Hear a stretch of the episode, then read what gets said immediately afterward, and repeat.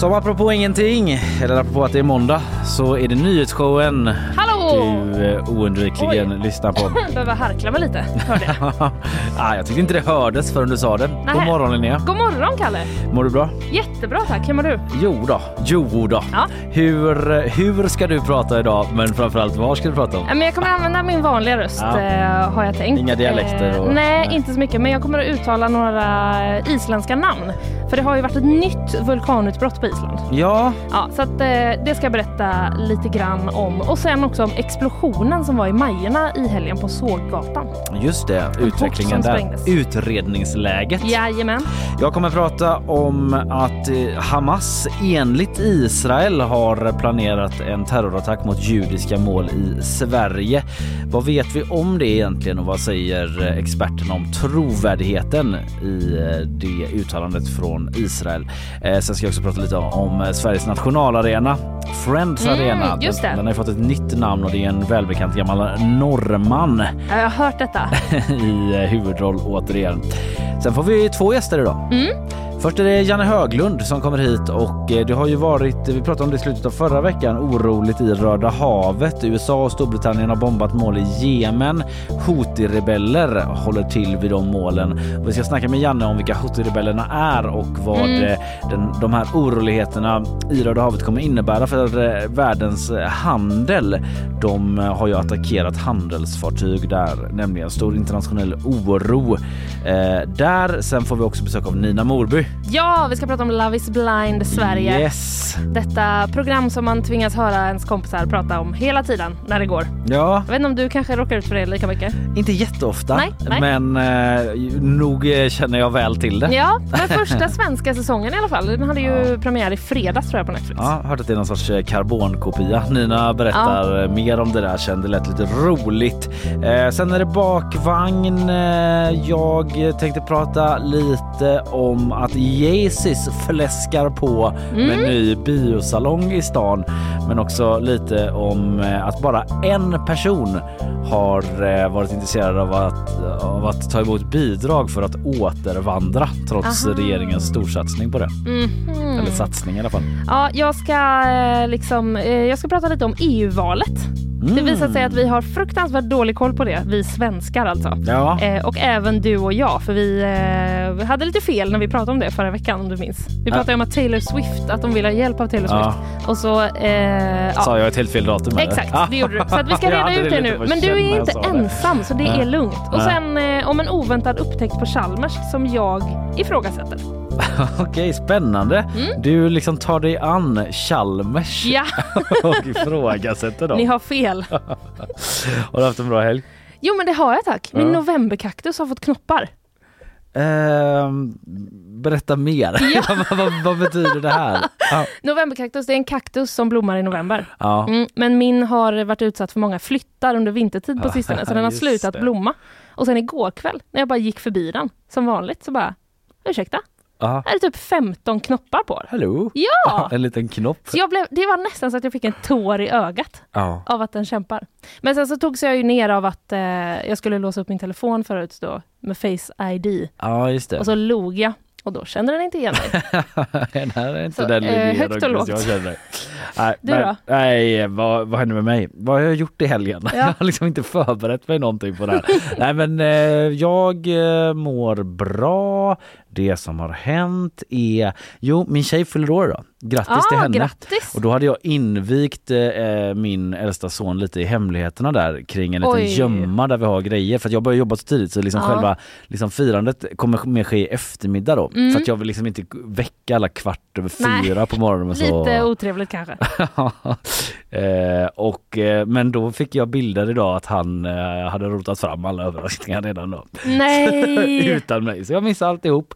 Eh, och även en av presenterna, vi skulle slå in paket ja, det var tillsammans inte då. inslaget. Alltså jag har några grejer i rockärmen kvar. Kvar. Mm. Men eh, liksom hälften är liksom avslöjat utan inslagspapper. Det går inte att lita på jag. barn.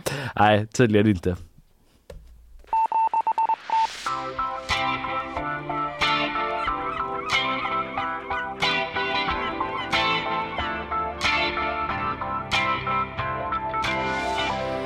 Karl påminner mig om att jag har ju varit på eh, dansföreställning på Operan också. Ja, Den här Hammer. Hammer, Det är så är det? heter föreställningen. Ja. Och jag är ingen van eh, dansföreställningsbesökare så sett. Nej. Det var väl med skolan senast jag var på dans på Operan, alltså när Mm. jag gick på typ gymnasiet. Mm. Men det var coolt. Det är liksom typ hela danskompaniet så eh, det är extremt, alltså jag vet inte hur många dansare, det är ju liksom så här, typ 30 dansare på scen samtidigt. Men var det liksom ballett eller vad var det? Jag vet inte, någon sorts modern dans liksom. Okej. Mm. Och det jag inte ens förstår för att alla Ibland så är de synkroniserade dansarna Mm. men ibland i vissa partier så är det som att alla gör en egen unik dans. Ja. Du vet att någon står och bara liksom är lite så vågig inspirerad. Ja. Någon bara hoppar och gör sådana helt eh, vansinniga eh, hopp som Mm. inte ser fysiskt möjliga ut. Mm. Och att bara liksom som koreograf bestämma Jag vad alla vet. ska göra i Ja. två timmar. Nej men det måste vara fruktansvärt. Ja. Alltså om man inte, även om du inte skulle ens koreografera det Ja. så att det hänger ihop Mm. så är det Mm. svårt att bara hitta på så många och, och också hålla ordning på då. Ja. De, när du har gjort fem och ska göra den sjätte så måste du veta så här, finns det plats för den här att snurra ditåt? Ja Då exakt. måste man stämma av det. Och de har ju du vet sånt där teaterspring, att de springer över scenen. Sådär snabbt med långa steg. Och så, måste de, och så var det en dekor som var sån här, de byggde små torn, jag ska inte spoila dem, ska jag säga, men de, det var som liksom skumkuddar på något sätt. Mhm. Eh, Som de byggde torn av som föll och sådär. Då blev man lite nervös för de kunde ju liksom falla iväg lite grann. Ja då ska ju de falla i rätt läge. Ja, så kommer någon göra ett sånt jättehopp, ett språng, Ja. ett leap och bara landa lite snett Landa på en kanske. kudde. På en kudde och liksom stukar eh, foten. Mm. Sånt eh, tänkte jag inte så mycket på men så här i efterhand liksom. Mm. Tänk hur illa det hade gått. wow! Ja, imponerad av koreografer. Ny eh, liksom personlighetsdrag hos mig.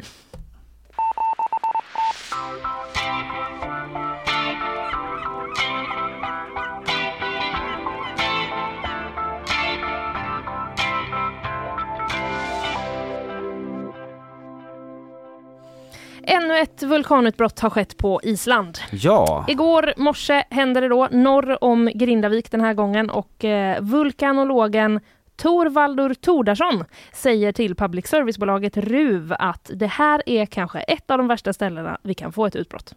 det låter inte bra. Nej, det låter inte alls bra. På en livesändning eh, nu ska vi se, igår kväll säger jag, men det är möjligtvis att det var i förrgår kväll. Ja, Nej, det kan det ju inte vara. Igår kväll måste det ha Mm. varit då.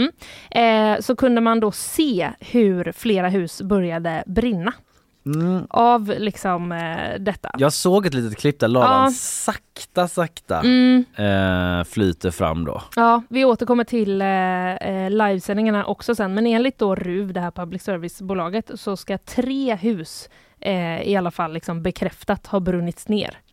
Men är det, förlåt om jag ställer en svår fråga nu men Mm. det liksom ändå hör samman med det tidigare magmatunneln och detta eller? Vilken svår fråga du ställer. Vi skulle haft vulkanologen. Jag har ju svårt att tänka mig att det är helt oberoende av Ja, varandra när det sker samma, inom liksom. så här kort tid. Samma markrörelser så men Ja. kanske inte samma tunnel då. Jag, vet inte riktigt. Vi får återkomma till Ja, det, för ja. jag kan faktiskt inte svara på det. Eh, men Grindaviks kommunfullmäktige skriver i alla fall i ett uttalande att nu har det vi fruktat besannats. Mm. Det är jävla svårt att vara typ så ordförande i kommunfullmäktige och kämpa Mm. mot en vulkan. Otroligt svårt!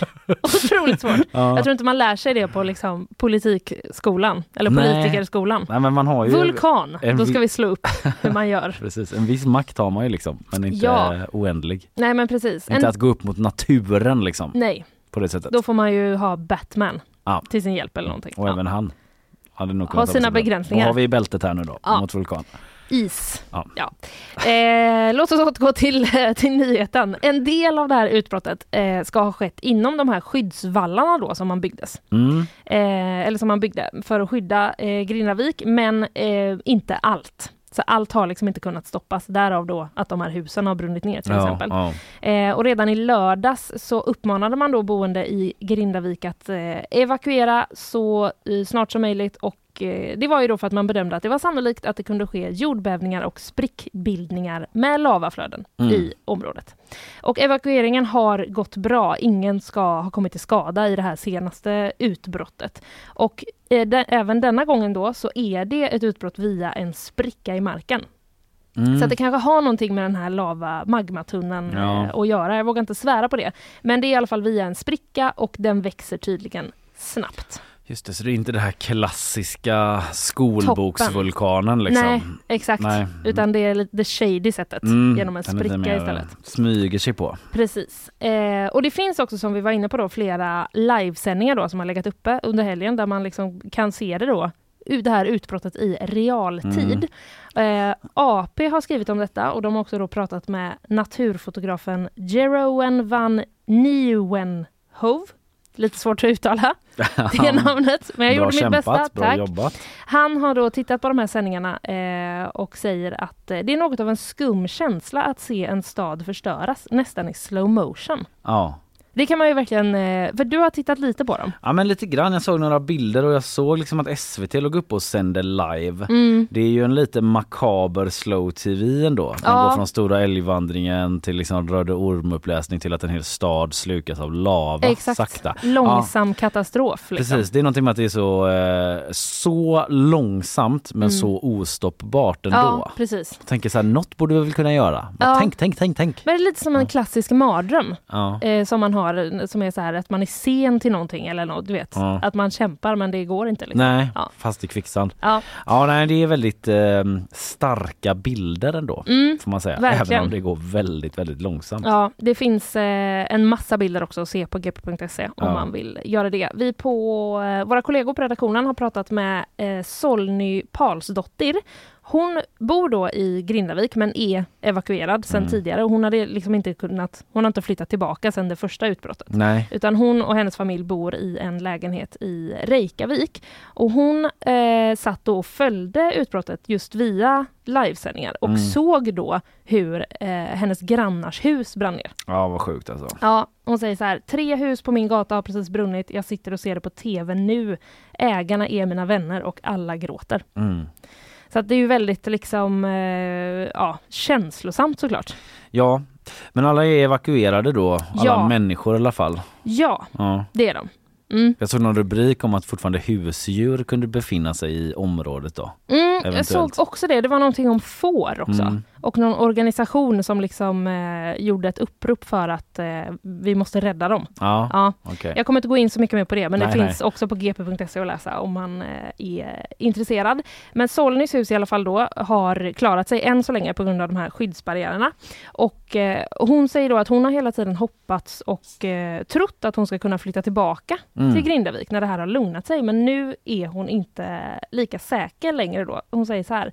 När vi fick lämna Grindavik i november så fanns det såklart personer som bestämde att de inte kommer tillbaka igen. Men många, liksom jag, var säkra på att komma tillbaka när det blir säkert. Men idag är det en totalt annorlunda situation. Staden är inte säker, ingen kan bo där. Nej, det måste ju vara en ganska lång eh, säkerhetsperiod ja, för marginal innan exakt. man flyttar in igen. Precis, och nu så, hon berättade också att eh, de har då, hennes familj har lyckats få tag på tre månader för de bor i en och samma lägenhet i Reykjavik. Mm. Och det var hon liksom jättenöjd med för att det är många andra som fortfarande får hoppa runt och Alltså flytta runt mycket mm. oftare mm.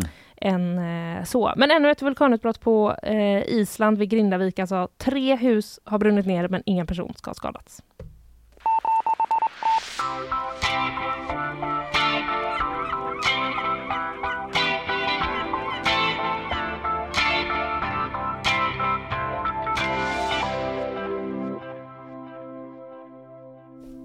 Vi går vidare. I helgen gick ju Israels säkerhetstjänst Mossad och säkerhetspolisen Shin Bet ut och menade på då att Hamas planerat ett terrordåd i Sverige mm. mot Israels ambassad i Stockholm. Detta såg jag.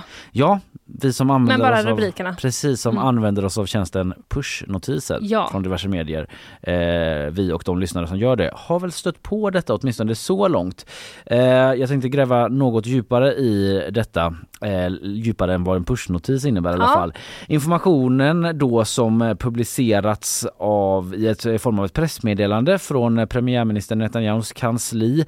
Eh, den informationen menar Hamas själva är ren lögn. Hamas har aldrig genomfört operationer utanför Palestina, säger en talesperson för Hamas i Libanon. Han heter Walid Kilani. Eh, han säger det till norska NRK. som fick ett, loss ett citat där från Ja. Hamas. Det var värst. Ja, det är det citatet som eh, de flesta verkar gå på för det citeras i de flesta svenska medierna eh, nu under helgen. Eh, det Israel alltså skrev i det här pressmeddelandet då eh, det var en varning på ganska byråkratiskt språk ska jag varna men så här lät det. Eh, en fördjupad bild av Hamas terroraktivitet har uppdagats inklusive detaljer om åtgärdsområden, mål för attacker och de som är involverande, involverade i genomförandet. Hängde du med? Nej förlåt, jag drabbades av måndag eh, i hjärnan. Jag förstår det. Ja. Alltså i kort att man fått eh, ny information om Hamas framtida planer skulle Okej. jag Mm. översätta det Ja, till. jättebra. Och liksom vilka som ingår i det och vilka mål som ingår i det Mm. och så vidare. Och i pressmeddelandet stod det då att information om en avsikt att attackera Israels ambassad i Sverige fanns med där och Sverige var det enda landet som omnämndes i det här pressmeddelandet då. Ah, Yes. Och eh, de här uppgifterna kommer efter att man i december gjorde flera gripanden i Tyskland och Danmark. Jag vet inte om du kommer ihåg just det, jo men det pratar vi om. Ja, det gjorde vi och eh, man misstänker då att de gripandena har kopplingar till Hamas. Det var faktiskt nu i fredags som danska PIT, säkerhetspolisen där, gick ut med de här Hamas-kopplingarna. Alltså gripandena skedde redan i, det. eh, i december och i Tyskland hade man nog gått ut med den typen av kopplingar. Mm. Men eh, det var i fredags som Danmark gick ut med det. Och då menar man att de här uppgifterna eh, om Sverige och ambassaden i Stockholm, Israels, eh, följer liksom i spåret av fortsatt underrättelsearbete från de där gripandena i Okej. Tyskland och Danmark. Mm. Så eh, du hänger med? Mm. Gripanden i Tyskland och Danmark, man fortsätter kanske förhöra, Mm. bedriva u- underrättelsearbete och då har landat i detta som man printade ut på pressmeddelande och skickade ut. Mm. Eh, Men den här Hamas-talespersonen Walid Kilani då, som jag nämnde förut, han säger att Israel gör det här för de försöker dölja sina attacker i Gazaremsan, alltså flytta fokus och att man släpper informationen på grund av den här rättegången i Haag som vi snackade om förra veckan. Aha, Där Sydafrika just det. anklagar Israel för folkmord. Mm.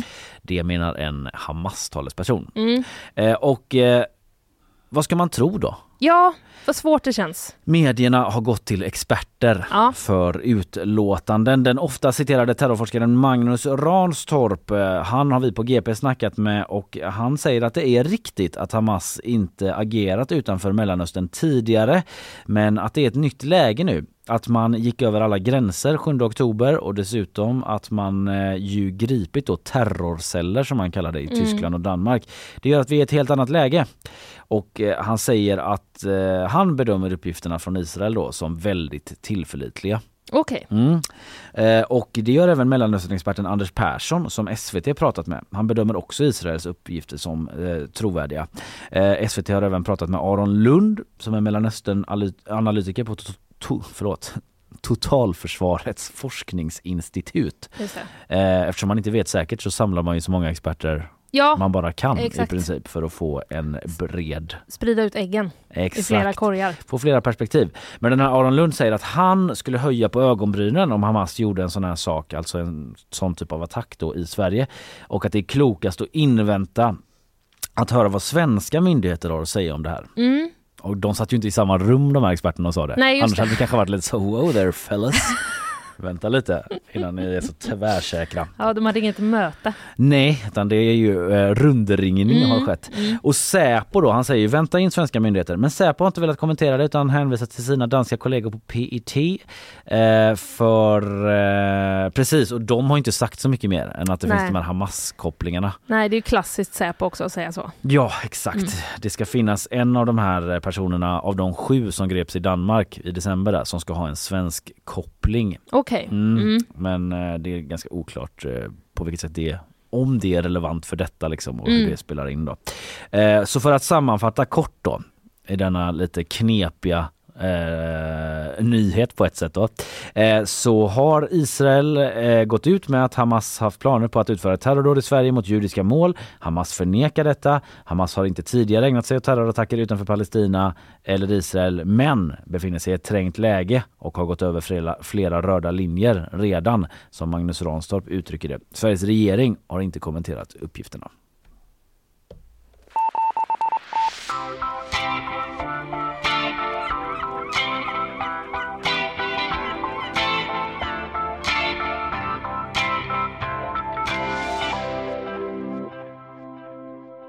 Isabella Persson, god morgon. God morgon på er. Hur står det till? Jo, men det är måndag. Det är snöigt Mm. och kallt. Du liksom kom nästan frustandes in i kontorslandskapet i morse. Ja. Vad kallt det är. Ja, men det var ju, jag tog också på mig alldeles för lite kläder. Så här. Ingen mössa, inga vantar. Fy fan. Nej, jag känner Det ska man samma. ha. Jag missar Alla som inte har gått ut än. Alltså, Ja, allt ni har Ja. på. ja, jag tänkte ta på mig långkalsonger men så kände jag att det är lite jobbigt. Ska jag ta av dem då när jag kommer till jobbet och gå in på toa? Ah. Mm. träffade jag en annan kollega, jag tänker inte gå ut eh, med namn där utan källskydd liksom. Men som sa att hen brukar, ja han då, det är långt sedan, brukar, eh, hade Va, liksom- vänta, vad sa du nu? Sa du han? För det är långkalsonger? Nej, nej. Ja, jo det sa jag faktiskt. Ja. Tjejer kan också ha långkalsonger. Ja, just det. Men det är med, med väldigt mycket mer sällan vi har det, är min uppfattning. Ja. Så det kan jag hålla med om. Kallar man det något annat än långkalsonger då? Säger man typ så, leggings? Eller Alltså det när man var väldigt- liten hette det långkalsonger. Ja. Underställ. Ja. Underställ heter det väl nu när man är vuxen ja. Den här personen hade i alla fall på sig underställ slash långkalsonger Mm. och brukade köra sånt eh, för att man kanske blir väldigt varm då i kontorslandskapet så vill Mm. man ta av dem. Så Mm. frågade så här, går du in på toa då och tar av dig långkalsongerna och sen på med byxorna när du går ut? Bara, Ja, i början så gjorde jag det faktiskt bara vid mitt skrivbord. Ja. Alltså en liten kort stund stod ju bara kalsonger då. Det tyckte jag var lite brallorna. djärvt. Ja, det tycker jag Men med. så hade han förstått att eh, folk tyckte det, det var lite märkligt att man kanske inte gör så på en vuxen arbetsplats. Aha, jag tänkte att det var innan någon annan hade kommit för att jag har en tanke om vem den här personen är. Så tänkte jag, han jobbar ju själv en del på morgonen. Men det Ja. var alltså framför andra personer? Alltså jag tolkade så eftersom man ändå hade förstått på folk att det inte var okej. Eller så hade han gjort det i sin ensamhet och sen berättat om det för andra. ja, ja. Jag känner mig i alla fall konstigt. tusen procent säker på vem det är du syftar på kan jag säga. ja, vi får se om vi kan liksom... Jag har absolut ingen Nej. aning. Vi håller på det och eh, låter dig ta över med någonting helt annat ju eh, det seriösa nyhetssvepet som vi har vid den här tiden varje dag. Varsågod. En man har dött efter att ha klämts fast under ett arbetsfordon i Laholm. Olyckan inträffade igår kväll och ska ha skett i samband med att man lyfte höbalar uppger polisen. På plats ska polisen med handkraft lyckas få bort maskinen från mannen och man ska sen inlett HLR innan mannen kunde föras till sjukhus. Men nu tidigt under morgonen meddelade polisen att mannens liv inte gick att rädda. Snön som dragit in under kvällen och natten orsakar problem i trafiken. Halkan och ovädret har lett till att flera busslinjer stoppas här under morgonen. Västtrafik uppger att ett tiotal linjer i Göteborgsområdet påverkas och enligt prognosen ska det pågå fram till halv nio-tiden nu här under morgonen. Idag inleds primärvalen i USA och närmare bestämt Iowa som är den första delstat att inleda processen. Trump är storfavorit när han nu ställs mot sina partikollegor i valet om att bli Republikanernas kandidat i det amerikanska presidentvalet. Och enligt en mätning från CBS så skulle 69% av Republikanernas primärvalsväljare rösta på Trump om det var presidentval idag. Det är en ökning med 11 procentenheter jämfört med förra året. Detta rapporterar Omni. Tack Isabella, visst rycker det lite i eh, USA-valsnerven ändå. Jajamän. Även om jag tycker att det känns lite som att man trampar vatten för att Trump kommer få den där nomineringen. Ja, mycket tyder på det i alla fall. Tyder på att det det. kommer bli Trump mot Ja. Biden. Och nu försöker man liksom ändå få till det här, eh, det är inte kört för Nikki Haley och sådär. Nej, Men jag Ron fan- DeSantis är ju, han har man inte hört så mycket om det senaste. Nej. Han var ju stor, kan, stor favoriten här att stå emot eh, Trump. Disney, Disney-bråkan. Ja precis men Mm. jag har hört i eh, USA-podden från Sveriges Radio bland annat att han eh, har liksom haft en, ett, en rad helt bedrövliga framträdanden. Att han är socialt väldigt Ja. dålig. Väldigt stel. Men så har han en fru då som är extremt socialt kompetent. Eh, som han, de väl har försökt lyfta fram istället men då har det blivit lite backlash att alla älskar henne och han ser liksom ännu tråkigare ut Okej. eftersom hon står där och är så Mm. underbar. Typ. Kan känna eh, på den punkten oerhört sympati med honom. Har du också haft en väldigt karismatisk partner någon gång som Nej Så- absolut inte. Som Mer är bara med att... Tvärtom, tvärtom. tvärtom. tvärtom punkt. Ja, nej, vi får väl se. Jag är ingen expert. Det kanske blir överraskningar. Eh, tack så länge Isabella i alla fall. Tack så mycket.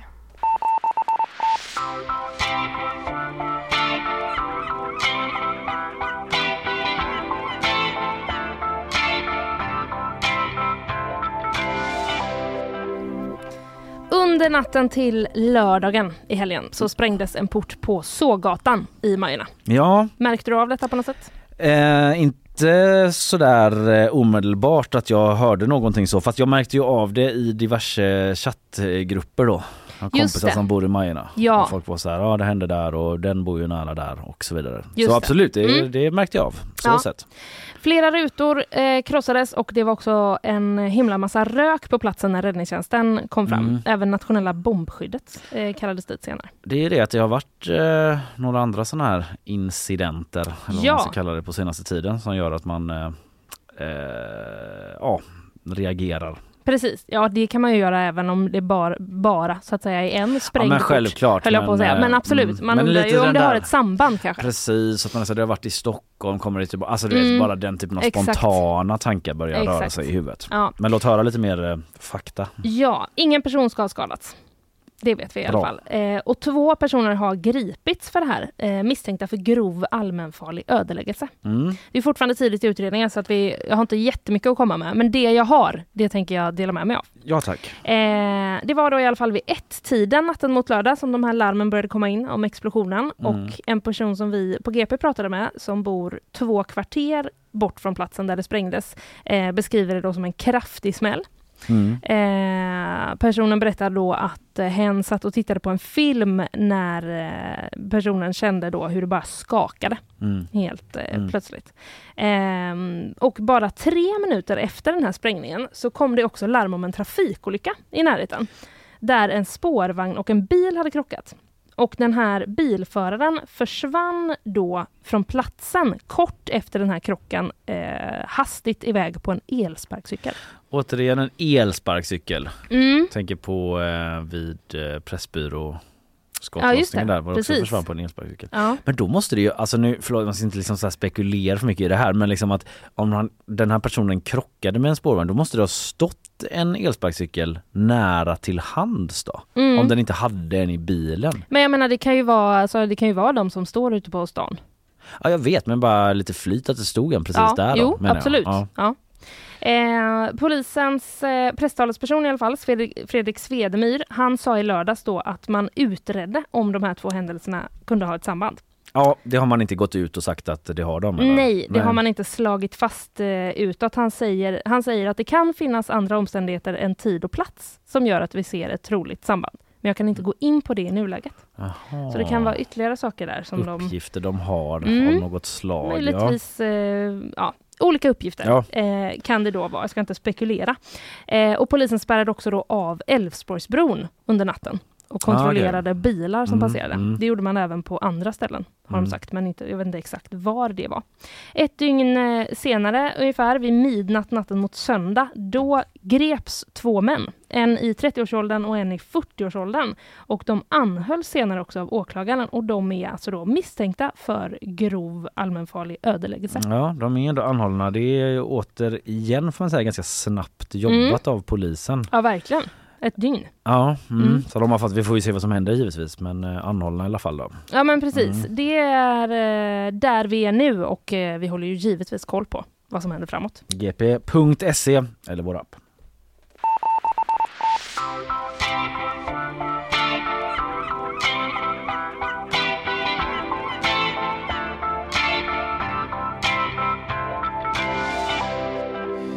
Sveriges nationalarena ska byta namn Linnea. Ja! Det är i farten igen kolon en eh, för oss göteborgare välbekant norrman som ja, slagit till igen då. Så här lät det när han presenterade det här beskedet på sin Oj. egen Instagram. Håll i dig. Hei, det er Petter. Hva? Står jeg i Strawberry Arena nå? Ja! Ja, det visste det Petter Stordalen som jublade ut sin glädje över sitt eget lilla inköp då på Instagram. O, otippat att någon ringer en och berättar var man står. Ja, exakt. Du är där. Ja, Står jag på står jag på? Jag har ingen aning. Nej. Nej. precis, det är lite dåligt manus där. Det borde varit så här, typ så här. Är det klart? Är köpet klart? Ja, exakt. Typ mer så. Ja. Och så här bara, nej, Lite det blir- feedback bara. Att han ändå står inne på arenan, för det är det han gör när han tar emot det här samtalet då. Ja. Och sen eh, så spelar de Waterloo och så panerar det ut så är det en glad Petter Stordalen som dansar inne på en tom läktare så här. Firar eh, inne på Friends, nej förlåt, Strawberry Arena Ja. som den nu heter då efter hans hotellkoncern. Han liksom dansar fram som bara en norsk excentrisk miljardär kan göra i svart hoodie från Dior och trendkänsligt löst sittande jeans då. Ja. Och han kör en sån liten sån Raise the Roof-dansen. Go Ricky!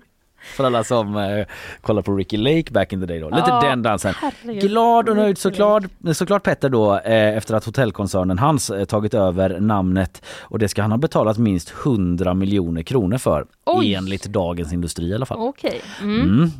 Eh, men det var ju så att eh, den hette ju Friends Arena Ja. och den har gjort i 12 år. Ja. Eh, sen eh, 12, eller, och från och med 12 juli i år så byter de då för liksom det här avtalet gick ut. Ah, det Eh, är så det funkar. Ja, så jag tror inte han liksom köpte ut dem utan det gick ut och så var det väl budgivning då. Ja. Eh, gissar jag. Eh, men han säger i alla fall till Dagens Industri att här ska de bästa konserterna vara, här ska det vara fotbollsfans jubla och gråta, här ska det finnas plats för alla, det blir en arena för energi, mod och begeistring, säger Petter Stordalen till Dagens Industri. Frågan är om den inställda drönarshowen Linnea från Hotell Draken. Kommer den Får vi tillbaka? en ny chans nu, Nu kommer det som, den? det kommer en strawberry som lyfter sig på himlen. svävar ut över hela Solna företagspark. Det är så jävla deppigt område där i också. Eh, Hela den Mall of. Scandinavia som väl heter något annat nu. Men det Ja, kan vi väl se. Eller de har liksom bara flyger med jetpack från Göteborg upp och in på arenan och liksom gallskriker hur underbart det är i Solna. Han är ju pratar ju så varmt om alla ställen där han liksom öppnar verksamhet. Ja, just det. Ja. en underbar plats, Solna. Ja, Kloss an den kungliga huvudstad. Jag, kom- det, när jag ska försöka kommer det inte ens ord, det kommer bara ljud. Alla på arenan bara, vi hör inte, jetpacken surrar. Alla jävla gnagare som står där. För det är inte bara landslaget som spelar där, det är ju AIK också. Mm. Kan återkomma till det. Eh, men i sommar kan alltså Sverige få ta emot Bulgarien kanske. Jag bara hittar på ett land. Ja, på ja. Strawberry Arena. Strawberry. Med en ny Mm. förbundskapten dessutom. Det är ju inte klart det. ännu. Inte Olof Mellberg. Nej, kanske Nej. Petter Stordalen tar den själv också. Kanske. Kom igen nu gutter, vi ska sväva ut på Strawberry Fields och begeistra publiken och så vidare. Kanske det låter. Han hade ändå varit en sann eh, motivatör Petter ändå. Ja, jo absolut. Han kanske skulle kunna vara liksom assisterande förbundskapten. Kanske. Eh, de tar kanske någon med mer fotbollsmeriter, vad vet jag. Men Ja. arenan sällar sig nu återigen då, för den hade ju redan ett företagsnamn, men till liksom en stolt tradition vi har i Sverige numera med företagsnamn på arenor. Vi har ju eh, stolta Guldfågeln Arena, Platinum Cars Arena och Falk- Falcon Alkoholfri Arena Falcon i alkoholfri arena. Falkenberg. Det är ju Jajamän. roligt. Eh, Att och den måste heta alkoholfri ja, också. Mm. det är ändå, eh, vi har ändå vissa Regler, regler Ja, och restriktioner va. ja, just det. Ja. Men vad kul, det här är första gången som i alla fall jag lägger märke till då att en sån arena byter företag.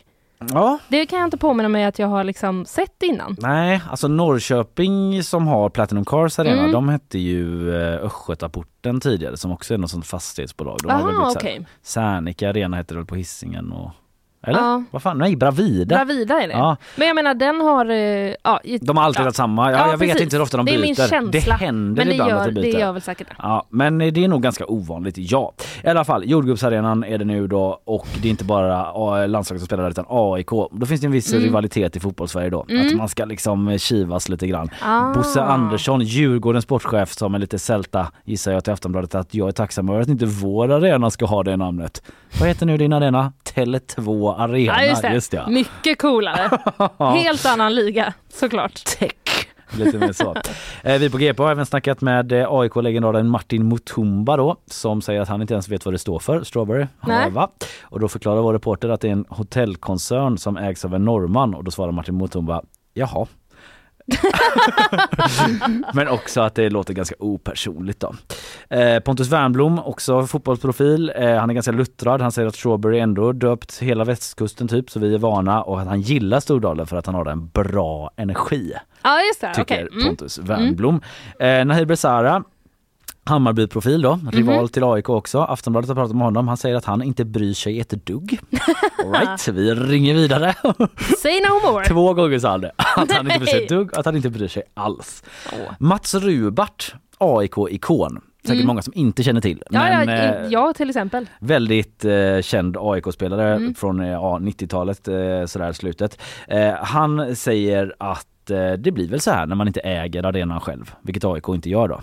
Ah, Det är fotbollsförbundet tillsammans Ja, med Solna det. och lite Mm, andra företag mm, och sådär mm. som äger det. Och att de hade tur, det hade kunnat bli Imodium Plus som är ett läkemedel för akut diarré, Reds Arena till Oh, exempel. Ja, Eh, så det är några reaktioner. Jag läste Alex Schulman också i Dagens Nyheter som han hade liksom försökt liksom ruska om sin son och berätta att det här har skett nu. Mm, Men mm. att hans son var lite som Martin Mutumba bara jaha, ja. du vet så här, uppväxt i en generation, det är inget konstigt liksom. Och att Alex Schulman hade försökt vara så här, den hette Råsunda på min tid. Sen 1937, och då skrev han att hans son hade tittat på eh, honom som att, eh, att han tyckte jag var otäck. Här. Det hade i och för sig jag också tyckt om Alex Schulman kom och ruskade om mig och skrek om Strawberry Arena. Ja, jag vet inte om han ruskade och Skrek skrek, och men skrek, liksom ja. billigt talat i alla Ja. fall. I alla fall, eh, vi verkar vara eh, införstådda i det här nu att eh, företag eh, döper olika arenor. Mm. Gamla Ullevi heter ju än så länge Gamla Ullevi och jag vet faktiskt inte riktigt hur det funkar där. Nej, man är ju eh, rädd för att eh, det ska heta något annat. Ja, det är Higab läste jag som eh, äger det och förvaltar det Ja. på något sätt och så är det Gott Event med evenemangen och sådär. Men då är det ju ändå kommunalt liksom. Ja, och jag vet inte om de i sin tur kan liksom välja då att bara sälja Nej. Man, man säljer ut liksom Annars- kommunal verksamhet, bara annars- säljer ut namnet. Ja, annars skulle de ju kunna liksom bara börja ge eh, olika andra grejer som staden äger. Att de får heta så Mm. ett tag. Typ så. Fast det, är ju sig, det heter ju Ullevi, det är ju svårt att ta bort. Ja, men du menar att andra grejer typ som så Kopparmära skulle heta så Swedbank staty? Nej, jag menar tvärtom att Ja. så här, Ullevi skulle kanske ett tag kunna heta då Slottsskogen Arena. Eh, och sen typ så muse, du vet det här museet. Så att de liksom försöker marknadsföra sina egna businesses, ja, staden. ja, ja, förstår, genom att döpa förstår. om arenan. Men det blir väldigt eh, rörigt eh, då. Jätterörigt där. Det dyker upp liksom tusen huliganer på Världskulturmuseet. För att det har blivit en förväxling. Ja. Det, det där får vi undersöka. Eh, Just det. Vård och äldreomsorgsarenan. precis.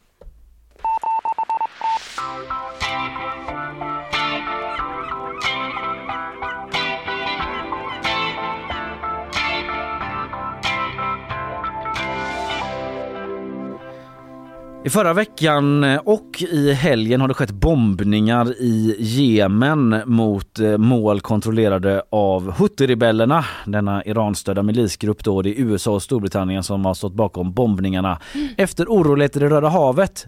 Huthirebellerna har attackerat fraktfartyg vilket riskerar att skapa kalabalik i världshandeln och höjda priser och sådär. Eh, det här eh, har lett till att många spekulerar i eh, vad som ska ske i regionen, ett oroligt läge. Vi ska få hjälp med att analysera detta oroliga läge av GPs utrikeskommentator Janne Höglund. Han kommer här om en liten stund, häng kvar.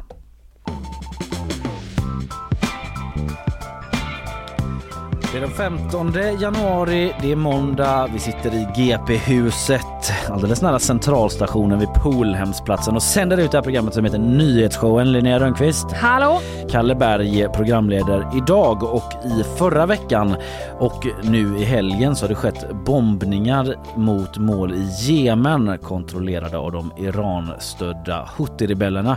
Det är USA och Storbritannien som stått bakom de här eh, bombningarna. Och eh, det sker efter att eh, Huthirebellerna Houthi-rebellerna under en längre tid har angripit handelsfartyg i Röda havet som ett svar på Israels krigsföring mot Hamas.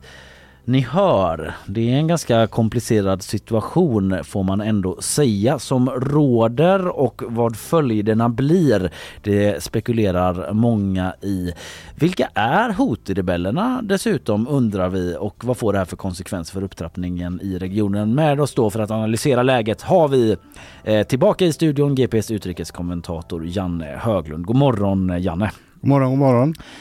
Du, jag tänkte att vi kan börja i den ändan Houthi-rebellerna då som eh, har legat bakom flera, eller de här attackerna mot handelsfartyg i Röda havet. Vilka är de? Ja, de är ju som du sa Iranstödda och eh, shia-muslimer och eh, har under många år varit inbegripna i en konflikt i Jemen. Nu är vi ju märkta av de bilderna vi ser av förödelsen i Gaza men tidigare har eh, Jemen betraktas av FN som den största humanitära katastrofen hittills i världen. Eh, det är ett inbördeskrig som har pågått där sedan 2015 där en Saudi-arabisk ledd koalition har bombat med amerikanska vapen eh, den här Houthi-rebellgruppen som kontrollerar stora delar av den nordvästra delen av landet. Houthi eh, startade egentligen utav en person som just hade det namnet på 90-talet som en i opposition mot eh, förhållandena i landet under den dåvarande diktatorn, eh, presidenten. Och eh, det här är en väpnad konflikt som har vuxit. När den här Houthi-ledaren dödades 2003 så blev det regelrätta strider. Men som sagt 2014 eh, utlöste detta ett inbördeskrig som har pågått och kanske krävt 300 000 människoliv. Men det är vad man brukar kalla för ett proxykrig eller ett sånt där begrepp som nämns ibland. Det är att få göra det enkelt för sig för att Houthi-rebellerna de, har de är ju väldigt förankrade i sin miljö där nere, både kulturellt, historiskt och för, har en egen agenda även om de eh, agerar med stöd och hjälp och, och kanske rådgivning av, av Iran. Eh, men de är nog mera självständiga än kanske vad Hizbollah i Libanon mm. och andra milisgrupper som är helt beroende av Iran. Så att, eh, men de tillhör ju den här eh, axeln, koalitionen som jobbar mot Israel. De har ju som ledord i, det är död åt USA, död åt Israel. Så det talar ju tydligt för vad de står för. Eh, och där delar de ju samma uppfattning då som Iran, som Hizbollah eh, och som Hamas. Så de här tre håna, Hamas, Hizbollah och Houthi, det är någonting som är ett stort bekymmer och som nu är, i den här regionen gör att man inte riktigt vet hur utvecklingen går. Den är ju oerhört laddad som ni vet. Mm. Mm. Men du nämnde att de, att de eh, var mer fristående än Hizbollah i, för, i förhållande till mm. Iran. Mm. Men vad kan man säga om den kopplingen? Alltså deras eh, kopplingen som Houthi-rebellerna ändå har till Iran. Alltså vad, vad kommer den ur eller vad består den i? Den består ju dels i naturligtvis att de tillhör shia-muslimer. De är lierade på det sättet och de strider mot andra muslimer, nämligen sunnimuslimer som är den dominerande eh, totalt sett men även i länder som Saudiarabien till exempel. Eh, sen är de helt beroende av eh, vapenstöd, ekonomi eh, från Iran. Så att, eh, de har ju dessutom väldigt sofistikerade vapen. Eh, det är robotvapen, det är drönare, de har verkat till havs och de har verkat på land.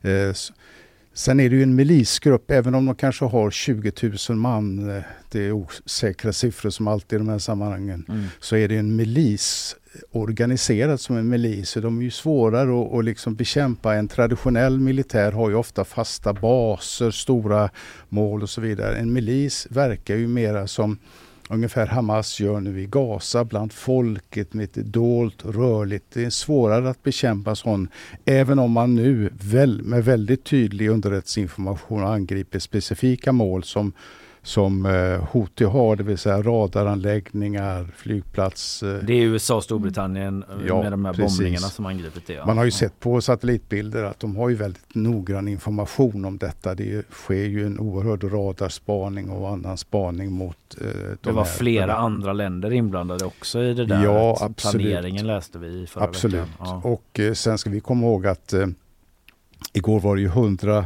dagar sedan kriget bröt ut eh, och attacken, eh, Hamas attack mot mm. Israel. Eh, USA har ju i regionen haft flera hangarfartygsgrupper och bland annat den här hangarfartyget som heter Eisenhower. Det var ju därifrån man har skickat flygplan nu bland annat eh, för att angripa mål. Så man har ju en oerhört eh, eh militär närvaro. USA och även andra länder har ju skickat eh, eh örlogsfartyg mm. till regionen ner för att skydda den här oerhört väsentliga trafiken som går genom, genom eh, farlederna. Där. Men även Iran hade skickat fartyg? Ja, vi ska komma ihåg också att när det gäller Houthi-rebellerna så har ju de under årens lopp angripit såväl amerikanska örlogsfartyg som mål i Saudiarabien. Och de, eh, alldeles nyligen så bordade de och eh, kapade ett fartyg under uppseendeväckande former, ett japanskt fartyg där de landsattes med helikoptrar och filmade naturligtvis allting och la ut på sociala medier så mm. som man gör numera en del av krigföringen. Men får jag fråga då, alltså det har ju pågått under en tid oroligheter i Röda havet och attacker mm. mot handelsfartyg. Men nu i förra veckan så svarade USA och Storbritannien med de här bombningarna. Vad var det som fick dem, tror du, att ta det steget? Det var ju helt enkelt de eh, upptrappade attackerna som eh, Houthi-rebellerna, de har ju angripit Eilat till exempel i Israel tidigare men nu har de ju gått sig på internationell sjöfart. Mm. Och den här eh, farleden är ju alltså helt väsentlig för världshandeln både när det gäller produkter och när det gäller eh, bränsle, olja. Ja, vi minns ju när det satt ett eh, fartyg på tvärsen i ja, Suezkanalen. Mm. Det blev vilket, liksom vilken katastrof det blev. Världen. Ja.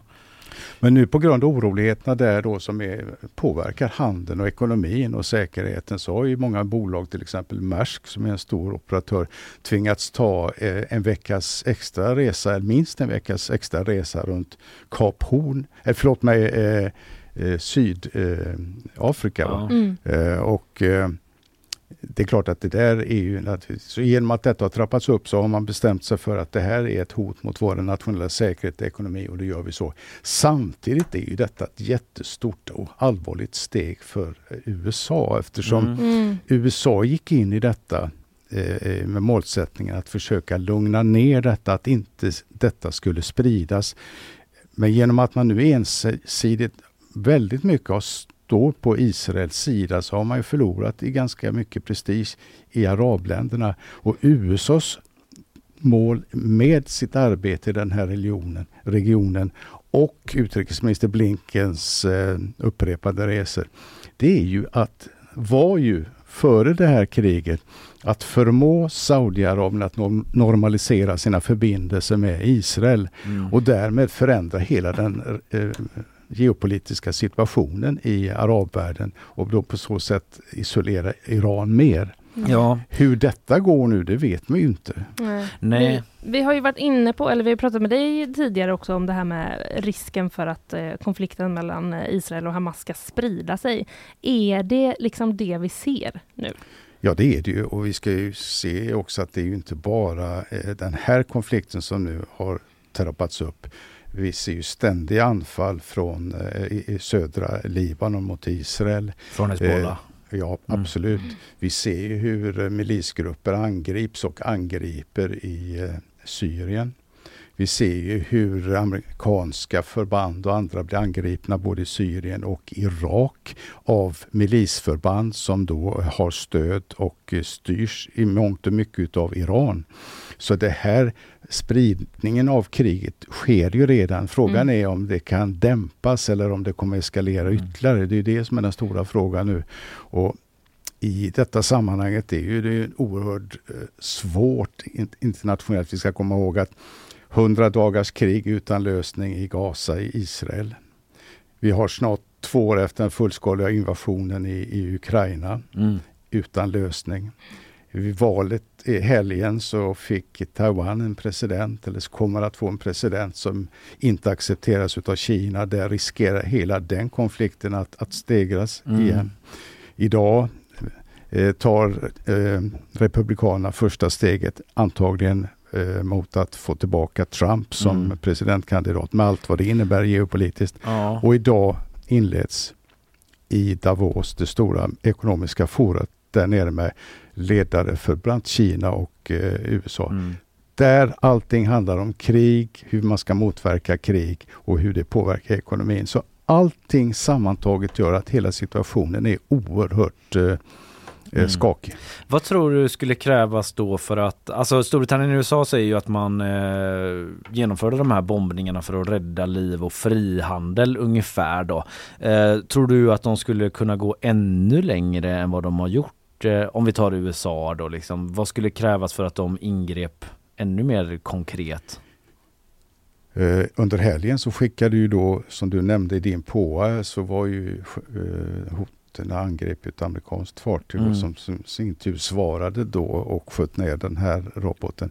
Alltså om det blir så att man massivt skulle angripa fartyg, att fartyg skulle komma i fara och kanske även angripa militärt, eh, militära mål, då är ju risken den att de måste stå för, för sitt hot, sina löften om att ingripa ännu mer.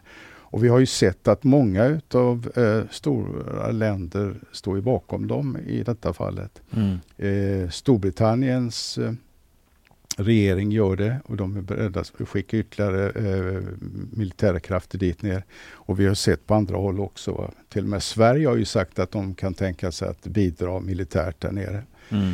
Så eh, allting hänger på hur det här utvecklas. Man får ju hoppas att eh, under påverkan av de här stora länderna, Saudiarabien och så vidare och förhoppningsvis också mm. Iran, att man lugnar ner detta. Mm. Vi ska ju också komma ihåg det att det har ju skett en sak på senare år som gör att det finns ändå ett visst hopp om att det här kan lösas diplomatiskt.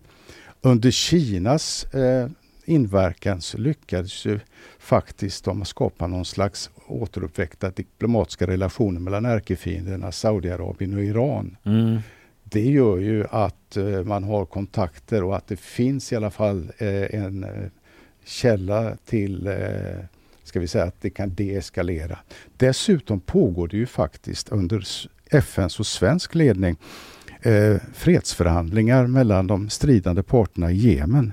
Så sent som bara några dagar innan det här inträffade så eh, berättade den svenska diplomaten Hans Grundberg mm. att det har varit relativt lugnt under det sista året, sista åren faktiskt. Eh, det har inte funnits något fredsavtal, något avtal om vapenvila, men ändå har de här parterna lugnat ner sig något. Och den humanitära hjälpen har kunnat komma in och lindra svälten. Mm. Vi har inte sett så stora attacker och, och mycket brott. Och nu hoppades ju man, i varje fall innan den här situationen, att man skulle kunna formalisera detta i form av ett avtal om eldupphör och kanske en, så småningom en politisk lösning mm. av den här hemska konflikten som alltså har krävt minst 300 000 döda enligt FN. Ja, det kallas väl för en av de värsta humanitära katastroferna på ja, jorden precis. just nu. Och nu drabbas för civilbefolkningen igen ja. då. Så det är många saker som står på spel. Dels hur ska det gå i konflikten? Ska det bli en upptrappning, en förvärran och dra in ännu mera eh, parter i den här konflikten? Eh, ska relationen mellan eh, Saudiarabien och Iran, hur ska den utveckla sig under det som händer nu? Och sen har vi den här fredsprocessen i Jemen då som står och väger nu. Mm. Så det är mycket som är på spel alltså. Det är mm. det över hela världen och samtidigt så, eh, så, så eh, vad heter det, så anklagas eh, Israel för folkmord av Just Sydafrika över hela den processen och mycket som händer i världen eh, och i regionen. Självklart, för den här gången så har vi fått en inblick i detta tillsammans med Janne Höglund, då, GPs utrikeskommentator. Vi tackar för det och eh, lär återvända till ämnet eh, snart igen, det är jag övertygad om. Eh, tack för idag Janne. Tack, tack så mycket.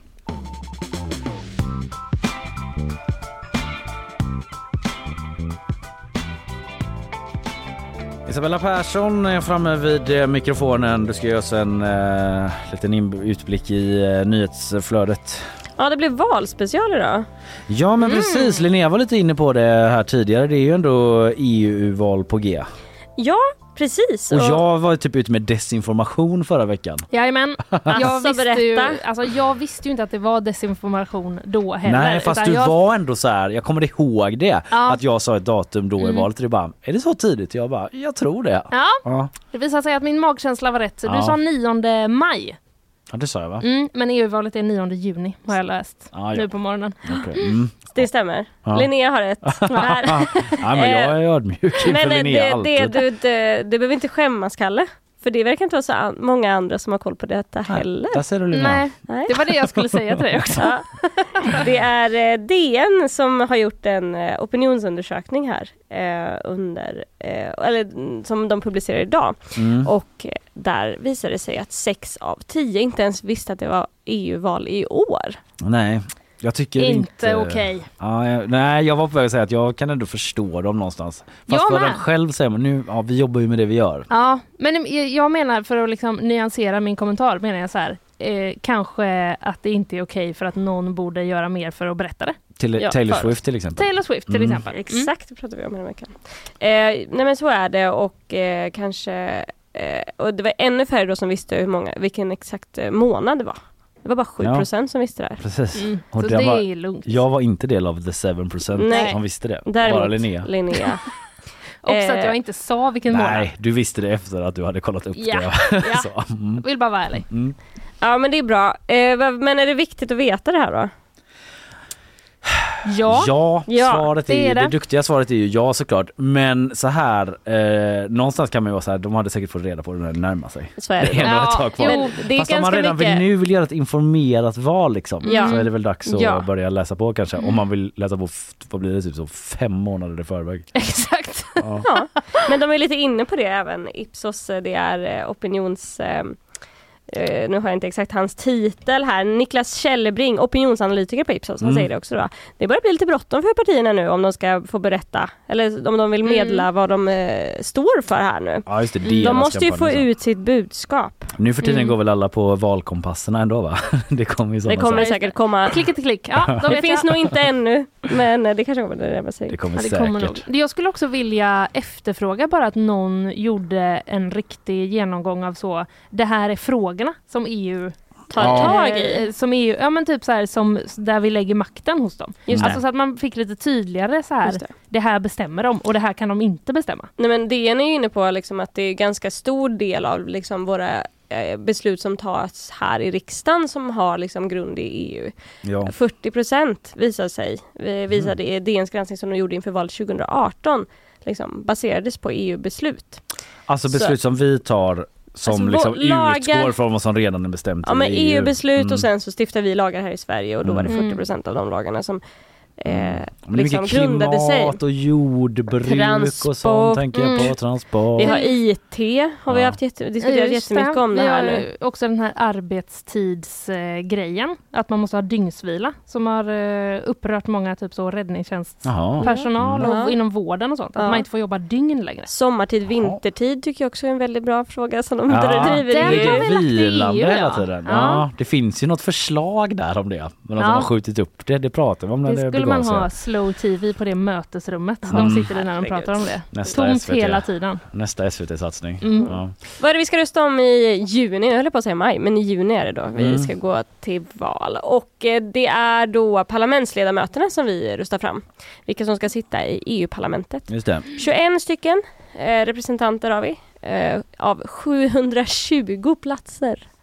Så vi ska rösta fram de Mm. 21 kandidaterna som ska representera Sverige i EU. Eh, och det är ju då, parlamentet är ju en del av EU. Ja. Och sen så har vi EU-kommissionen och sen har vi ministerrådet som då består av ministrar från våra alltså EU-ländernas regeringar. ja. Mm. Ja. Så det är olika delar här. Men det är parlamentet vi ska rösta om. Och sen sitter de i olika grupper i parlamentet och Ja, bestämmer nej, men sig för gemensamma linjer. Och det är... Europarådet och det är Europeiska unionens råd som inte är samma. Ja, alltså, men- vi kanske skulle göra en liten EU-special här i vår. Jag Kanske. tycker, Kanske. Linnea Rönnqvist, Kanske, verkligen kanske. jag tycker du gärna får göra det. För det är väl ändå ganska mycket frågor som man liksom bara, Jag hmm, kan ha är ett? Återkommande inslag så. EU-valet med Linnea. Vi tar pyttelite info i taget. Otroligt. Moderately fun facts Ja, med ja, Linnea exakt. Rönnqvist. Då kommer det inte vara någon som säger att de inte har koll på när EU-valet är. Nej. Nej. Ja, det har någonting ändå tycker jag. Ja. Eh, Men vi nu, en sista sak som jag ändå vill tillägga är när vi pratar om val, vi har pratat om USAs val, primärvalet drar igång idag, EU-valet, ingen vet om det, nu kanske fler vet om det. Mm. Eh, Men vår kollega Alice informerade ju mig och även er tror jag i förra veckan att det är ett supervalår i år. Ja. Just det. Det är otroligt mycket val. Närmare 60 länder har jag räknat ihop det till som kommer genomföra någon typ av val. Och då Mm. har jag inte ens räknat med EU för då blir det ju Ja, ännu mer. Mm. stora länder också. Frankrike, USA, Ja, alltså Taiwan, så här viktiga länder. ja, Storbritannien. Kommer också troligtvis gå till val. Mm. Eh, Där det var nyheter idag om att eh, Tories eh, som det såg ut nu skulle göra ett typ historisk kollaps. Katastrofval. Ser Shit. bärst ut. Ja. Historisk kollaps. Ja. Inte bara en vanlig kollaps. Nej. Och där är det ju eh, premiärminister Rishi Sunak som utlyser det valet så det kan hända att det blir först i januari nästa år. Just det, de har lite så freestyling Ja men att det, välja. vi, jag har läst på om det här och att det är fem år måste ske, ett val måste ske var femte år. Mm. Och eh, då är det liksom under en, man har liksom ett litet utrymme då Aha. att spann. utlysa det. Så senast, senast januari nästa år. Och sen kommer Ryssland och Belarus gå till val också. Ah, Spännande att se hur det går i Ryssland eh, valet i år där. Eh, ja, supervalåret alltså. Det Ja. globala. Ja, så Mm. ser det ut. Och EU-val i juni då. Juni. maj. 9 juni. Tack för det Isabella.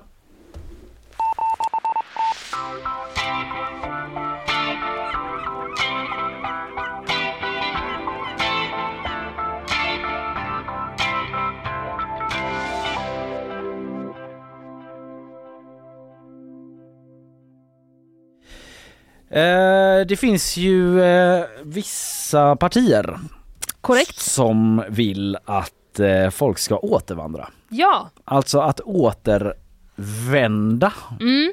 Kanske man inte att man måste vandra då. Nej, precis. Men det är till- ingen folkhälsosatsning. Nej, det är det inte. Utan eh, att man vill att de ska återvandra till de länderna de har kommit till Sverige ifrån. Va? Mm. Och tillbaka dit de kom ifrån. Ja. Det har lite dåliga vibbar när man Precis. säger det på det sättet men det Ja. är ändå det eh, man vill då. Och eh, hur ska man få folk att göra det? Återvandringscentraler. Ja, sånt kan det hört. finnas men också bidrag då. Bidrag, och informationssatsningar. Tidöpartierna läser jag på SVT, de vill ju åter eller de vill ju öka den frivilliga återvandringen. Mm. Det är ju frivillig återvandring vi talar om Ja. då. Och då har, finns det något som heter ett återvandringsbidrag som man eh, haft planer på att höja då och eh, då har SVT tittat på det här. Mm. Hur bra är det med eh, återvandringsbidrag egentligen? Mm. Får det folk att eh, vilja återvandra? Ja. Svaret är nja. Det var bara en person förra året som utnyttjade det här bidraget Oj! och återvandrade. Okej. Det- Alltså det blir väldigt eh, aktualiserat det här då som SVT också tar upp när eh, SD hade en kampanj i tunnelbanan eh, i Stockholm eh, för eh, två år sedan när de hade ett tåg med SDs färger så twittrade han Tobias Andersson det. ut så välkommen till återvandringståget. Du innehar en enkelbiljett nästa stopp Kabul utropstecken. Då var Just det det. liksom hallå tonen, lite Mm. så gick debatten Mm. då.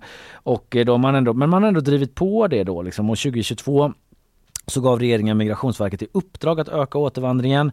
Men SVT har alltså tittat på siffrorna och det var bara en person som beviljades återvandringsbidrag i fjol. Och det bidraget är på 10 000 spänn man får. Okej. Om man kommer in och säger jag vill eh, ta mitt pick och pack och sticka tillbaka dit jag kommer ifrån. Låter hårt igen. Ja, det låter ja, precis. Ja. Också eh, eh, nej, men ovant att höra det i jag-form. Mm. Mm. Men jag bara gestaltar Ja, ja, hur det precis. skulle kunna Ja. låta. Eh, och, men det var en person då. Och då säger Charlotte eh, Kirotar, Kirotar Mm. reservation för uttal, Mm. eh, att jag tror inte att det är det eh, jag tror inte att det är det bidrag som i första hand gör att man väljer att återvandra. Att det inte är det som är den huvudsakliga Nej, anledningen nej. till att man återvandrar, att man får 10 000 spänn. Mm. Eh, hon tror väl kanske snarare då att det är andra faktorer bakom, som att det kanske är säkert i landet man kommer ifrån. Mm. Att man får möjligheten eh, att, eh, att eh, återvandra liksom, och bo där man en gång bott. Liksom. Mm. Och eh, då frågar SVT att liksom, de har ju trots allt ett, ett uppdrag då att öka återvandringen och om det i så fall är ett misslyckande att bara en person har utnyttjat och, eller beviljats det här eh, bidraget. Om man nu ändå ska få många. Ja, exakt. liksom så här, varför Om det det ska fler? funka. Varför liksom. hugger inte fler folk på den här dealen liksom? Mm. Nej, jag skulle inte säga att det är ett misslyckande säger hon då. Det visar inte hur många som kan ha återvandrat. Det, visar, det kan vara många fler som Migrationsverket inte kommit i kontakt med. Så men liksom att så här, det kan nog vara folk det. som återvandrar ändå. Man kan göra det utan det här bidraget ju. Exakt, Mm. folk kanske bara missat det. Och eh, ja, så ser det ut. Eh, och SVT har också pratat med Henrik Malm Lindberg då, som är biträdande kanslichef. Alltså, jag är bara halvvägs igenom hans titel nu Mm. på Delegationen för migrationsstudier. Eh, och eh, han säger också att ekonomiska incitament har väldigt liten påverkan på människors vilja att återvandra. Det fungerar inte särskilt bra. Det finns en ganska solid evidens för det. Mhm. Och eh, det är framförallt strukturella faktorer som förhållanden i hemlandet, alltså jag var inne på då, Ja. i värdlandet som spelar roll. Ja. Därnäst familj och sociala strukturer. Ja. Så, Ja, då eh, kanske de får eh, liksom se om de kan göra på något annat sätt, Mm. Tidöpartierna då. det är extremt få som söker. SVT har en lista här. Mm. 2019, 21 personer sökte. Två fick. Ja, 2020, 31 sökte, fyra fick. 2021, 11 sökte, noll fick. Oj! Han är ändå hårt då. ja. Och eh, i 2023 var det 70 då som sökte. Fler, Ja, en, mer, fler, än, mer ja. än dubbelt så många som eh, vid toppnoteringen eh, t- eh, 2022 som var Ja. 33. Ja. Men bara en som fick då. Jag kan inte, man kan, kan liksom inte komma på något annat motsvarande som så få personer söker. Nej, Vad skulle det kunna vara? inte CSN va? Nej, Inte absolut RUT, inte. inte RUT eller nej, nej, nej. Det är ju Nej. mängder med människor. Fr- fruktansvärt låg procentsats av de som söker.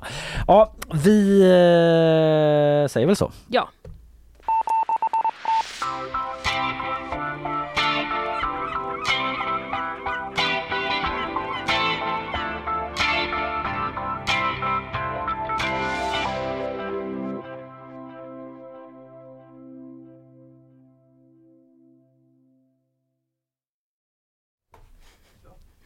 Klara besked eh, är något vi gillar i eh, den här studion. Vi har ju, eh, nej, om en liten stund så kommer Nina Morberg. Vi ska snacka eh, Love Island höll jag på att säga, men Love is blind är det ju såklart vi ska snacka om. Men vet du, jag sticker emellan, sticker emellan med en stickningsnyhet. Ah, Det var inte ens intended. jag ser att du läser från ett stort papper som det står skämt på. Sluta! Du har lovat att inte säga det till någon, att jag har ett sånt papper. Åh, ja, ja. Eh, SVT Väst är det i alla fall som eh, har en artikel med rubriken Oväntade upptäckten på Chalmers. Stickat tyg skyddar mot vind. Jaha, okej. Mm. Mer än något annat eh, tyg? Eller? Ja. Eller mer än eh, något annat Ja. material. Och här, Ja. eh, det är ju det här som jag nämnde i början att jag kanske inte riktigt håller med. Eh, alltså en stickad tröja kan ju vara bra men den är också oerhört känd för att den har hål. Ja men det är också min bild av en stickad tröja. Ja. Att den inte är det tätaste plagget Man man, kan liksom- tänka sig. Nej man är liksom väldigt varm på vissa ställen men Mm. emellan Ja. kall. Men då har man på Chalmers tittat mer på det här. Ja. Kan ni, liksom, ni som håller på med den här, liksom, jag vet inte, partikelgeneratorn eller vad håller de på med där? Kan ni Nej, bara men ta en kik ju- på min stickning här också? Ja exakt, en, en stor eh, en vindtunnel har de tydligen på Chalmers. Mm. Och den verkar de ha använt här. Det som det, det handlar om är alltså att arkitekten Erika Hörteborn ville skapa möten och estetiska upplevelser Mm. med stickade textilier i staden. Då gjorde hon en oväntad upptäckt. Hennes maskinstickade konst skyddade bättre mot vind än hårda material. Så det låter liksom som att hon har stickat en eh, jädra stor eh, stickning som, jag kan inte riktigt liksom beskriva vad det är. Den är liksom lite, ja det är lite, ser ut som lite konst. Typ. Ja. Det, man kan säga att det är som en filt. Ja, Men med lite, med hål i. med lite 3D-inslag Ja, kan man säga. Ehm, I alla fall, den har hon gjort. Hon har använt en speciell teknik med tappade maskor, läser jag. Okej, Mm. det känner inte, det är ett nytt begrepp för mig. Ja, det... eh, Jag känner inte riktigt igen det Nej. heller om jag ska vara helt ärlig faktiskt. Det är i alla fall en en meter, meterhög blå jättestickning, Ja. beskriver SVT det som. Och eh, hon har ställt upp en stor vindmaskin för att visa då hur, eh, ja, men hur det här eh, påverkas. Hon, hon har ju Okej. jobbat liksom med en avhandling som handlar om stickad arkitektur och vind. Ja. Och eh, SVT skriver då att hon kan vara ensam i Sverige om att undersöka materialet på det här sättet. Ja. Och det tror jag nästan att hon är. ja, det låter ju ganska smalt alltså. Stickad En avhandling på Chalm. och vind. Ja. En Det är av... de två. Ja, är det en avhandling på Chalmers alltså? Ja, arkitektur är ju Chalmers. Ja. Ja men vad spännande. Vad, Mm. vad kan det här betyda då? Att vi kommer få se mer liksom eh, byggnader draperade med stickningar typ? Du- Att det är en fin kofta på Karlatornet Ja. nästa år? Det finns, läser jag, ett visst intresse från Göteborgs stad. Se där, Och låt höra. tillsammans då med Erika Hörteborn så har man sökt pengar för att forska vidare på hur man kan ta hur man kan ta forskningen i stadsmiljö. Mm. Ja, man har inte fått några pengar än, men eh, Erika säger då att jag hoppas eh, vi kommer kunna se stickade vindskydd lite varstans i urbana miljöer. Ja. Det kan eh, bli både mer estetiskt och uppmana till samtal mellan människor, men också skapa vindskydd. Ja. Otroligt.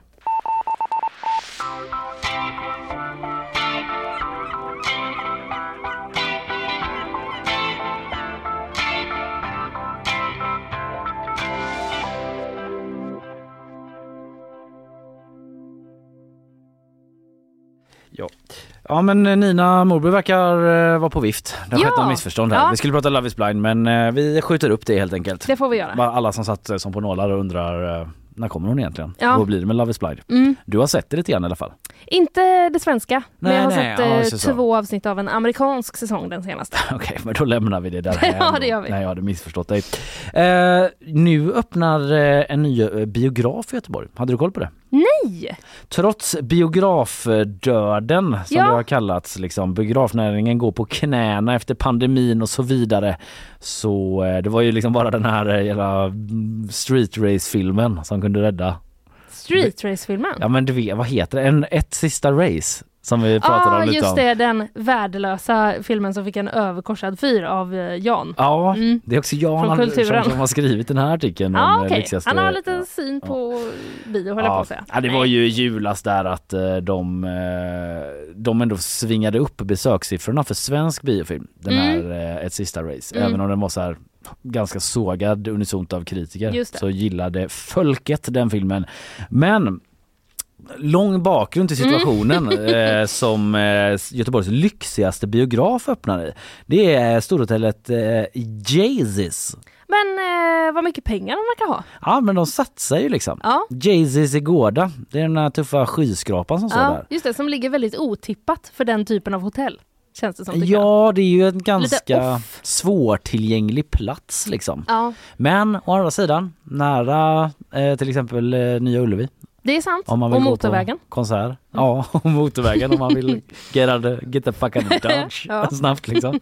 Eh, de ska i alla fall öppna en ny biograf där och det är en sån lyxbiograf. Eh, du kan få se eh, skymten av lite bilder här.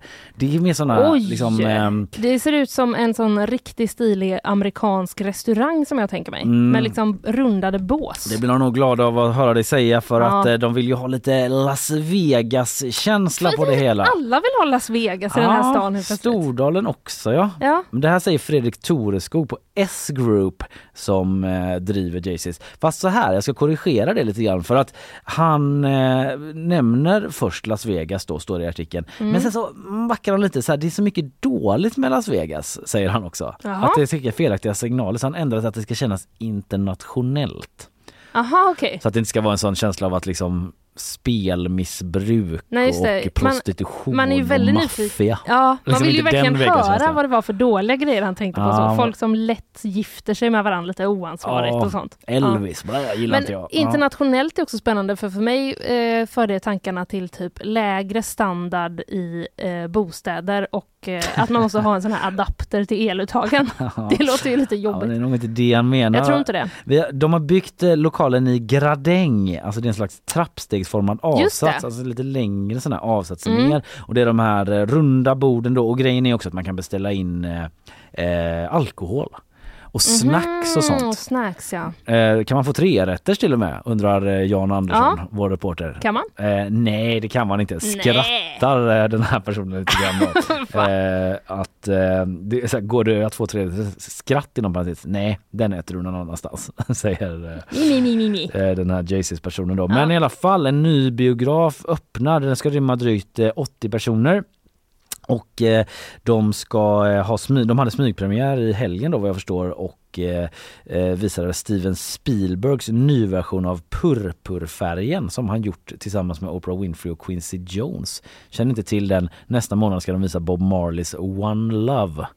Så eh, vi kommer välja filmer som passar oss och vår lokal, eh, säger Fredrik Toresgård. Gärna musikfilmer.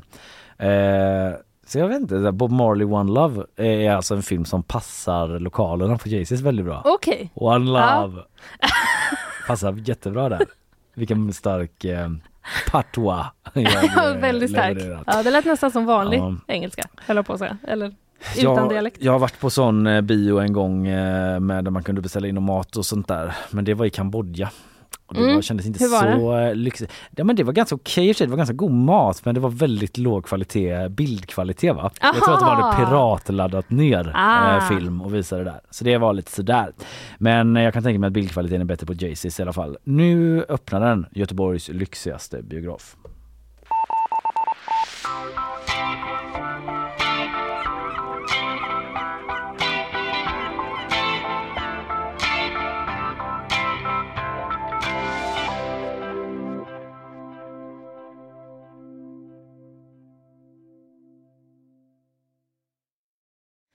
På Aftonbladet eh, så läser jag att Laura och Lorenz har namnsdag idag.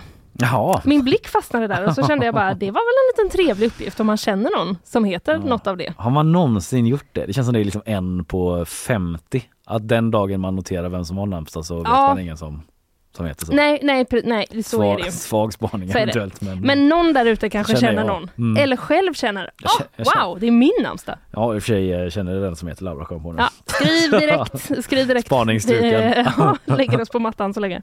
Nej, eh, jag läser också en rubrik eh, som lyder Sven 49 missar tåget varje dag. Och bussen hem. Nej, men, Det verkar som man Sven. missar allt möjligt. är det Svens fel? Eller ligger det något annat bakom? Vi får väl se. Jag berättar mer och så får man dra sin egen Ja. slutsats. En förändring i Skånetrafikens tidtabell har då lett till strul för Sven Hedberg. Sedan mitten av december så spenderar han totalt sex timmar varje dag på resande fot. Det låter väldigt länge, men Ja. det beror på hur länge han åker, eller hur långt. Det är frustrerande såklart, men jag försöker se humorn i det, säger då eh, Sven. Han har under ett och ett halvt års tid pendlat mellan eh, skånska Osby, Boalt och Malmö, där han då pluggar eh, till gymnasielärarna. Och det verkar som att de här resorna är ganska långa ändå, en och en halv timme enkel väg. Mm. Men det har gått felfritt eh, fram tills eh, nu. Han har fått liksom, ja men byta med så, mindre än tio minuter har han fått Mm. vänta. Det är ganska bra ändå. Nu har han satt ur spel då, eh, eftersom att Skånetrafiken eh, har ändrat sin tidtabell och Sven missar den helt avgörande förbindelsen eh, med enstaka minuter. Jaha, det är I en bägge sån, riktningar. en sån gammal liksom anknytningsfadäs. Ah, ja, Mm. det är det. Eh, Sven säger att det är knäckande. Mm. Jag såg, jag var, jag liksom sökte lite, jag sa att den var liksom typ så nästan mest läst på Aftonbladet den här artikeln. Ja, det förvånade mig lite grann. Men Men, det- folk är liksom engagerar sådana här lokaltrafiksfadäser. man kan ju verkligen känna igen sig för det finns ju inget mer störigt som är att så här, ja, mitt tåg kommer en minut efter att min Ja. buss går. Hur fan har, har Så- de tänkt här? 29 minuter Mm. får man stå eh, då. Här får han ju stå ännu längre då. Nu tar det två och en halv timme enkel väg. Så att eh, det är ju en timme mer Ja. som han måste då bara vänta. Eh, men det är ändå ganska roligt ja att det har nått artikelnivå. Ja, För man har ju varit med om det här själv eh, eh, några gånger. ja fast inte så Ja. systematiskt va? Att det Nej, är varje nej, dag det är och han ändå Och på kämpar både på. dit och ja. hem. Och att han ändå måste göra det liksom. Ja. Eh, Jag misstänker att den här har delats i någon Facebookgrupp någonstans. Ja, Att det är men därför den är så jävla det, läst. det är säkert eh, något sånt. Han Ja. kan tydligen också, det här tåget som går till Malmö, det går då två minuter innan han kommer fram med bussen. Ja, försmädligt. Han kan se tåget lämna från bussfönstret. Ah! Mm. Varje morgon! Det är frustrerande såklart men jag försöker se humorn i det. Ja det läste jag ju att han sa ehm, en. Men ja, han väntar alltså på byte under två av totalt sex timmar. Så två hela timmar spenderar han på att vänta på ett eh, byte. Ändå starkt att ta det med humorn då. Det är faktiskt, det är faktiskt väldigt starkt. Ja, eh, han har också hört av sig till Skånetrafiken eh, ser jag, men eh, utan eh, resultat.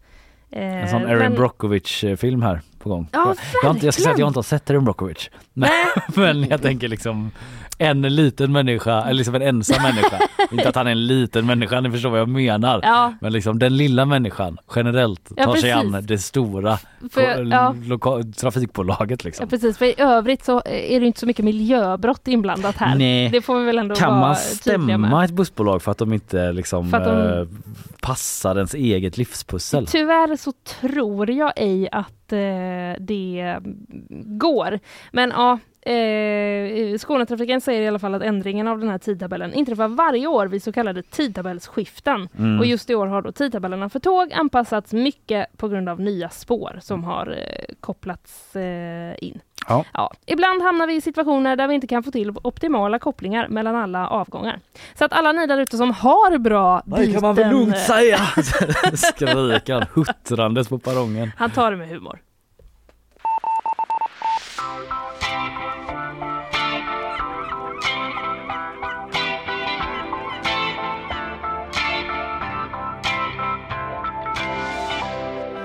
Vi har en lyssnare som eh, skriver Hallå? Frågetecken. Mm. Hallå! Och det älskar man när det inleds så. Ja, vad händer med djurnyheter jingeln? Ja, här kommer den då. Djurens djurnyheter Jag tror att jag vet det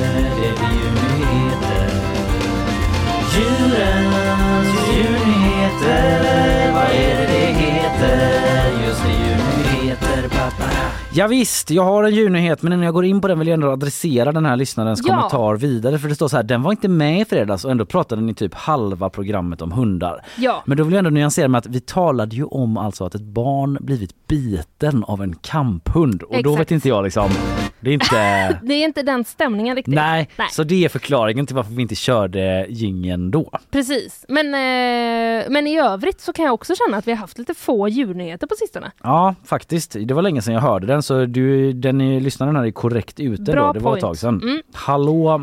Frågetecken mottaget. Ja. Eh, djurnyheten kommer här. Eh, det är från SVT jag läser. Forskare har kommit på hur en eh, viss apa dog ut. Det där var inte en, en rubrik liksom som eh, det blev så många klick på.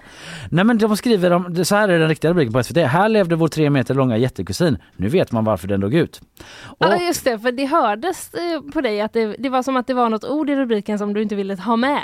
ja, men det var också typ att jag, anpassa det. att jag redan liksom. har kört greppet idag tror jag att läsa en rubrik rakt av och då vill jag göra om det lite grann. Det har jag också kört idag. Ja. Två gånger. Ja, men eh, jag kände inte till, jag läste den här artikeln och jag kände inte till den här jättekusinen då Nej. som vi människor har. Det är en Gigantopithecus blacki. Känner du till Gigantopitheci blacki? Japp, mycket väl. Mycket väl. Det är alltså en eh, människokusin då om man säger alltså en typ av apa som var väldigt, väldigt, väldigt stor. Eh, och eh, här har SVT då gjort ett, eh, någon sorts eh, liten Mhm. gestaltning och. Den var tre meter lång. Ja, just det. Så de har jäm- satt en människa bredvid så man ska fatta hur stor den är. Näst, För det är så svårt att fatta vad tre meter är. precis. Nej. Nästan dubbelt så lång Mm. som eh, en eh, människa Ja. man väl säga då. Eh, 2000 tänder och några käkben är det enda som eh, finns kvar av världens största primat eh, vad den har lämnat efter sig. Och det har man studerat då i södra Kina i en grotta där, där man hittat de flesta av den. Och man har varit ganska fascinerad av den här länge liksom. Om Mm. det var en, en apfigur då som var del av Homo erectus vad jag förstår. Just det, den Eh. med helt okomplicerat namn. Ja, eh, den ska liksom tillhöra det på något vänster. Då eh, undrar man här, varför dog den ut då? Mm. Om den var liksom tre meter längre. Det har jag man hört ska vara helt bulletproof från att Ja. dö ut. Inte tre meter längre men tre meter lång. Att den Ja. liksom borde ändå ha ganska stora evolutionära, evolutionära fördelar i konkurrensen då. Men den eh, försvann liksom ända tills nu då oförklarligt för 2000, eller 250 000 år sedan. Ja, Jag gillar ju att röra mig mycket kring den tiden va? just det. Ja, Mm. människans Var det- utveckling där. Var det att den var för lång för alla dörröppningar så att den liksom bara slog i huvudet hela tiden? Det är inte den förklaringen som ges Nej. av forskarna men Nej. eh, det är möjligt att det är Hypotes. en hypotes från Mm. dig. Ja. Eh, och, Eh, utan det var snarare då eh, någonting lite mindre, inte lika tydligt så utan klimatomställningar. Ja. Det var nämligen så att i den här delen av världen så började eh, klimatet att förändras då runt den här tiden eller lite tidigare. Tidigare så hade man haft varmt året runt i södra Kina där det här utspelar sig. Alltså att man inte hade haft så mycket eh, Säsonger. säsonger. Precis, men man har tittat på fossil av pollen i sedimentlagren och eh, de tyder då på att regnskogen krympte och eh, att det istället bredde ut sig ormbunkar då som en effekt av de här, den här klimatomställningen. Och då lyckades inte giganto, gigantopithecus anpassa sig till det här. De fick svårt att hitta föda, de var ju så långa. Ja, så de nådde inte ner. Nu är det jag som lägger till, Ja, ja, men visst. att de var långa, Ja. ormbunkarna är där nere. De kan Ja. säga, hallå nu ser jag ingenting längre. Och så sa- satt alla människor och, eller andra apdjur och smaskade ormbunke där nere. Just det. Eh, och eh, så drog de ut helt enkelt. Ja. Det är en imponerande studie som på ett utmärkt sätt har ökat vår kunskap om den här människoapan som vi förut inte hade så mycket kunskap om, säger Peter Hintzman eh, från Stockholms universitet. Mycket spännande. Ja, så alla er som har gått och grunnat då på hur eh, vår jättekusin Gigantopithecus eh, dog ut. Mm. Nu vet ni, klimatomställningar. Där känner jag mig nöjd faktiskt eh, med dagens program. Om Jag du inte hade något att tillföra. Jag Nej, med säger du. jag Bra. med. Då Mm. säger vi det. Idag har du pratat om eh, Island och vulkaner. Precis, ännu ett vulkanutbrott vid Grindavik eh, på Island. Tre hus har brunnit ner men ingen person ska ha skadats vad vi vet. Just Och sen berättar jag om explosionen i Majerna i Mm. helgen också. Två personer anhållna. Mm. Och jag pratade om att Friends Arena, nationalarenan, byter namn till Strawberry Arena efter att Petter Stordalen gett sig in i matchen Just. Och köpte upp namnet. Och så snackade jag också lite om detta med att Israel i helgen presenterade uppgifter som menar på att Hamas har planerat en attack mot eh, Israels ambassad i Stockholm, något som Hamas förnekar då. Och vi hörde lite olika experter om det. Sen var Janne Höglund här också och eh, talade om Houthi-rebellerna och Mm. eh, deras attacker mot handelsfartyg i Röda havet ju. Och eh, USA och Storbritanniens svar i form av bombningar av Jemen där de håller till då. Och lite vad eh, det här kan ha för påverkan på eh, regionen för eh, utvecklingen av kriget mellan Israel och eh, Hamas. Allt hör ihop där. De tre H'na är jag Ja, med mig. Hamas, Hezbollah och Houthi-rebellerna. ja, De har kopplingar.